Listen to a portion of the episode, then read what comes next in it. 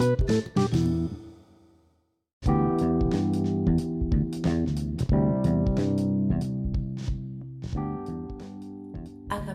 μου υπέροχα πλάσματα, καλωσορίσατε στο EQ Radio. Είμαι η Πατρίτσια Αριστοτέλους και αυτό είναι ένα ακόμα επεισόδιο του «Τι είναι ο άνθρωπος».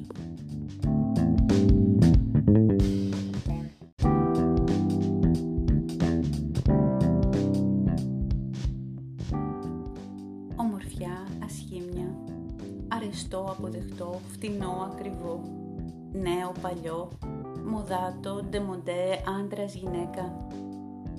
Αλήθεια, αυτό που επιτρέπουμε να μας επιβάλλει η ταμπέλα που κάποιος μας δίνει, το πώς θα εξελιχθούμε, το πώς θα ζήσουμε και το πώς θα ευτυχίσουμε, είναι λογικό να το λέμε προσωπική εξέλιξη.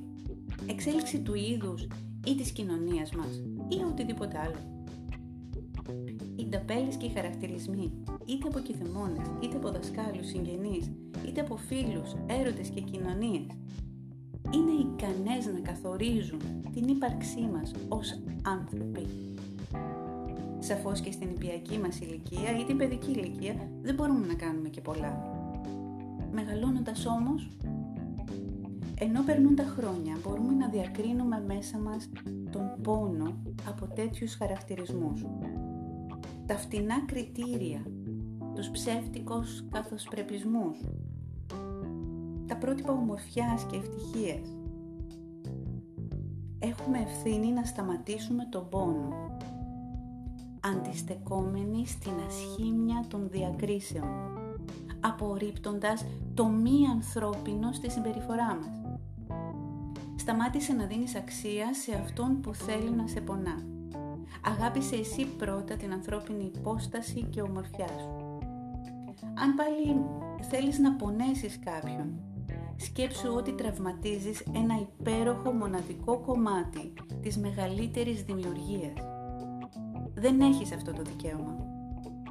Και θα το καταλάβεις όταν τα δικά σου μη ανθρώπινα κριτήρια, οι δικές σου μη ανθρώπινες απαιτήσεις θα σου έχουν αλλάξει τόσο πολύ το σχήμα που δεν θα χωράς πουθενά. Δεν θα ταιριάζεις σε καμία ουσιαστική σχέση. Αφήστε κάτω τις ταμπέλες που μας χωρίζουν και αποδεχτείτε τον εαυτό σας και τους άλλους.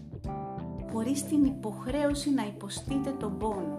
Χωρίς την ανάγκη να προκαλέσετε πόνο. Είμαστε όλοι υπέροχα πλάσματα. Η μόνη ασχήμια σε έναν άνθρωπο είναι η έλλειψη ανθρωπιάς.